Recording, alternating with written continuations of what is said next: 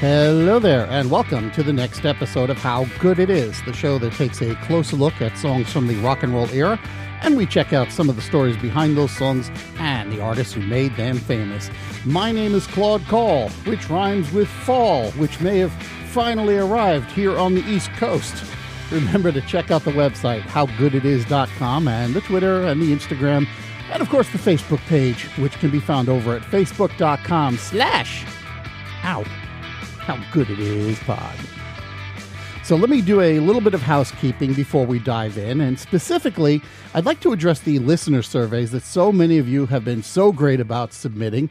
Uh, now, I've made a conscious choice to keep the show more or less radio-friendly. That is, I don't use, you know, George Carlin's seven words that you can't use on radio and television. And when I did a show that had some material you might consider adult, I offered a warning at the start of the show. But I've gotten a couple of surveys that have suggested that the show is occasionally vulgar, and that's specifically the word that was used. And that's kind of confused me because of the way I write the show.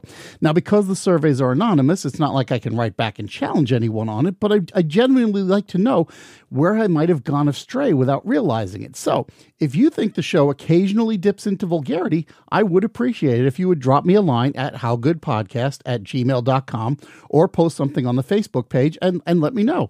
You You can do that whether or not you're one of the people who wrote a survey. No judgment here. I was just a little lost by those comments, so please set me straight. Thank you. Let's move on because I do have some trivia for ye, and I think this is one of those where you either know it right away or you don't kind of deals. Here's the question. What does the song Don't Stop Believin' by Journey have in common with the song The Night Chicago Died by Paper Lace? Paper Lace's song is from nineteen seventy-four, and Journey scored with their song around nineteen eighty-one, and the bands are from different countries, but the two songs have something in common, and I think it's not giving too much away by saying it's in the lyrics. I will have the answer for you later on in the show. So this week's show comes to me also by survey request. So again, I can't give you the personalized shout out, but thank you. I, I kind of feel like I'm cheating because it turns out that the story behind this song is rather well documented in the sense that the songwriter and lead singer, uh, Jim Peterik, is very forthcoming about it and has talked to various outlets. In fact, just a couple of weeks ago, he told the Nashville Tennessean that he doesn't get tired of the story because, hey, it's his life. But if you don't know the story, well, then settle back and enjoy because it's It's kind of cute and a little bit weird. Peterik was a seventeen-year-old junior in high school. He and his classmates had already put together the band The Ides of March, and they were playing local gigs in the Chicagoland area. They were small ones at high schools and small auditoriums, but they were opening for groups that had a lot of local clout and maybe even some national airplay. At any rate, Peterik got word that one of his favorite bands, The Turtles, was coming to a high school to play, and because it was a general admission show, meaning that seats weren't assigned, he showed up a few hours early so he could get a good seat. And the move paid off because he did wind up close to the front of the line. Now, Peterik says that n- not long after he arrived, he noticed this gaggle of girls, that was his phrase, gaggle of girls, dancing near him. And he says that each girl in the group was prettier than the last, but one girl in particular caught his attention because she had these really big eyes and she was kind of playing it cool, not looking his way and such. So he says to himself, well, this girl is way out of my league. And suddenly she turns to him and says, aren't you Peterik? Well, it turns out that she recognized him from a recent gig he had done opening for the New Colony Six, and she thought that they were pretty good. As he tells it, that was the crack in the armor, and they began talking like they had known each other for a hundred years. He also remembers specifically that she was wearing orange culottes, knee socks, and what he called clunkies, which is another word for saddle shoes. Now, for those of you who don't know, saddle shoes are the ones that are all one color with the exception of a stripe that's usually a counter color that runs across the shoe. Now, the entire area where the laces are is the second color, and the stripe gets narrower as it gets closer to the sole. So if you squint a little bit, it kind of looks like a horse's saddle. Anyway, the girl's name was Karen, and after the show, he offered to drive her home in his car, but she declined, saying that her father wouldn't permit that. But she did let him walk her to her friend's house. That was the beginning of a beautiful relationship until... One day, about six months later, she broke up with him because she was younger than he was, and he was her first boyfriend, and she wanted to know what else was out there, and of course, he was heartbroken for months. Jim spent the next few months writing sad songs, depressive melodies, stuff he later called introspective garbage, and forcing the Ides to do long blues jams for their show encores. One day, out of the blue, he gets a call. "Hey, Jim, it's Karen. Remember me?" Well, of course he remembers her. She says, "It's not a date or anything, but would you take me to modeling school?" He figures, sure, why not, thinking he might be able to rekindle the relationship, but no dice. Two weeks later, she again asked him for a ride, and two weeks after that. Now, at this point, our hero Jim is starting to get a little bit annoyed. In that article in the Tennessean, he said to himself, "You know, all I am is her limousine. No, wait a minute. All I am is her vehicle, baby." And I was like, wait a minute, vehicle, what a unique word.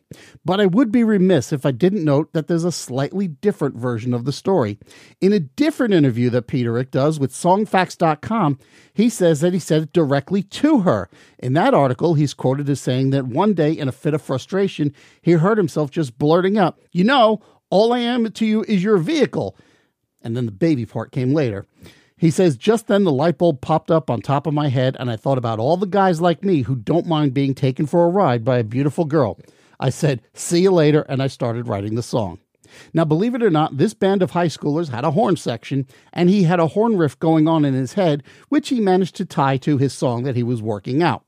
By now, Jim was eighteen years old, but when they worked out the nuances of the horn riff, they knew they'd captured lightning in a bottle.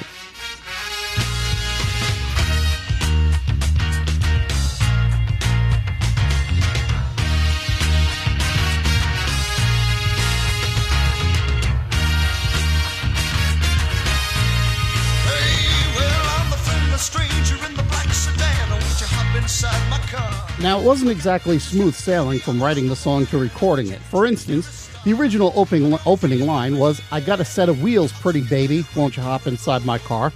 which nobody really liked. It didn't really scan, and it didn't have any real rhythm to it. Fortunately, the U S government provided a little bit of inspiration when they created an anti-drug pamphlet featuring an illustration of a sleazy guy cruising the streets and looking for targets. And the caption on the photo read, "I'm the friendly stranger in the black sedan, won't you hop inside my car?" So there you go. The first line came from some nameless copywriter from the U S government. The rest of that verse about the pictures and the candy actually came from Peterik's mother, uh, her warnings about staying out of trouble when he was walking home from school. But the other problem that happened came during the recording of the song. The band went into the studios and, by all accounts, the first take was very good, but the second take was perfect. Now all they had to do was dub in the brass section, and the recording would be pretty much ready. Unfortunately, multi-track recording was still in its infancy, and this particular machine, a sixteen-track unit, was very new, and the engineer pressed a wrong button, which resulted in about thirteen seconds of the entire take being completely erased. Now, this is long, long before digital recording. It's not like you could just hit Control Z and undo, undo your goof. Those thirteen seconds were gone forever. The problem here is that you can't just take the same audio from take one and paste it into take two because the tempo, the tuning, the overall feel are not necessarily going to be exactly the same. Not usually, because that's exactly what they were able to do. It took the engineers about an hour, but they managed to splice the thirteen second piece from take one into the missing segment of take two, and it's nearly seamless. The only thing that had to be re-recorded was part of the vocals. So where does this miraculous edit take place? Well, I'll tell you. It happens about a minute eighteen seconds into the song where Peterik sings, "Great God in Heaven, You Know I Love You," for the second time, all the way up to the start of the guitar solo. So I'm going to play this segment for you in a moment, but I'm also going to note that I'm usually pretty good when it comes to finding edits, and I think the first part is pretty seamless. The end of the edit is a little bit more noticeable because the guitar solo starts kind of abruptly. Have a listen. Here's the edit. Right here. And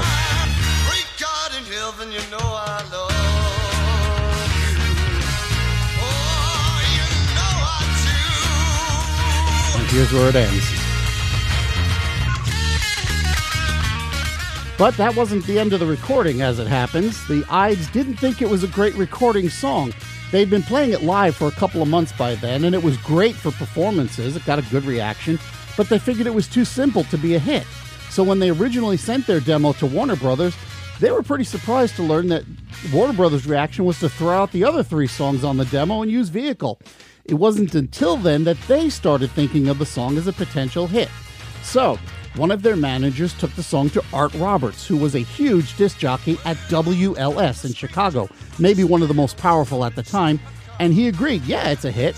However, Roberts suggested that they do the Love Ya Need Ya sections as a call and response. So they went back into the studio, but the problem was that all sixteen tracks were taken up, so the Ides did something called wild tracking. Now, at its heart, wild tracking is a low-tech solution uh, to adding or replacing audio. It gets its name because it's not recorded at the same time as everything else. So if you've ever seen a movie on T V where they've changed part of the dialogue censored by replacing it with other dialogue, which often doesn't make a ton of sense, that's an example of wild tracking. Enough is enough! I have had it with these monkey-fighting snakes on this Monday to Friday plane! Yeah, that's where it's at. Monkey fighting snakes on the Monday to Friday plane. We all know Samuel Jackson didn't say that in the movie. Anyway, those backgrounds don't exist on the master tape as a result, which is why if you've ever seen the nineteen ninety Syl- uh, Sylvester Stallone film Lock Up, Vehicle does get used, but you don't hear the call and response vocals in the song. Love ya, love ya, need ya, need ya, because it's not on the master. All you hear is I love ya, need ya, want ya, got it, right? The record was released in March of nineteen seventy, and by May, it had reached number two on the Billboard Hot one hundred, making it one of the fastest-selling singles for Warner ever, and certainly the fastest-selling for the label at that time. It was also a top five song in Canada, and it made it to number thirty-one in the U K. And, of course, having a hit song in nineteen seventy worked out well for the Ides because it meant they got to perform in a bunch of pop festivals that year, meaning that these teenagers, they're all still teenagers, shared a stage with Janis Joplin, Led Zeppelin, and the Grateful Dead at one point or another that year. The Ides split up in nineteen seventy-three, or more accurately, they took an extended hiatus until nineteen ninety. During that break, Jim Peterik uh, co-founded the band Survivor, and he was the writer or co-writer on all of their big hits. He also wrote or co-wrote hit songs for other artists, several of which also did well on the charts. And as I mentioned, in nineteen ninety, the Ides got back together, and they've been active since then, touring by themselves and acting as the house band for a Cornerstones of Rock series featuring other Chicago-based acts. Finally, I guess I should tell you what happened to Karen, the girl who was just using Jim to get to and from modeling school because he drove that cool Plymouth Valiant. Well, after the record hit big, Jim was home for a short break from all the touring when he got a phone call from Karen. She said she'd been thinking it over and thought maybe they should start seeing each other again. Jim says he waited several seconds before telling her, yeah, sounds good. Jim and Karen have been married for forty-six years now. And now it's time to answer today's trivia question. Back on page two, I asked you to tell me what the songs Don't Stop Believin' and The Night Chicago Died have in common. And as an extra hint, I told you it was somewhere in the lyrics. Well, coincidentally, the common thread happens in the first few seconds of both songs. Let's listen in first on Journey. She took the midnight train going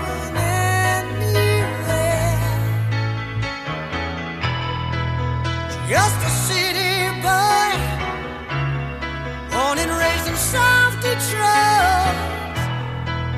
He took the midnight train going anywhere. And now let's have a listen to Paper Lace.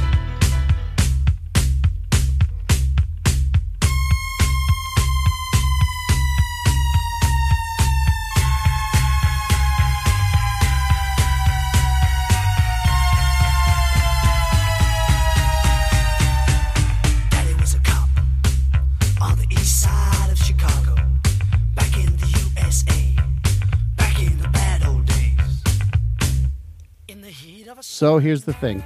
Both songs mention a city, and a lot of songs do that, but the kicker here is that they both mention a place that doesn't exist. There is no portion of Chicago that locals refer to as the East Side. The East Side of Chicago is pretty much uh, Lake Michigan.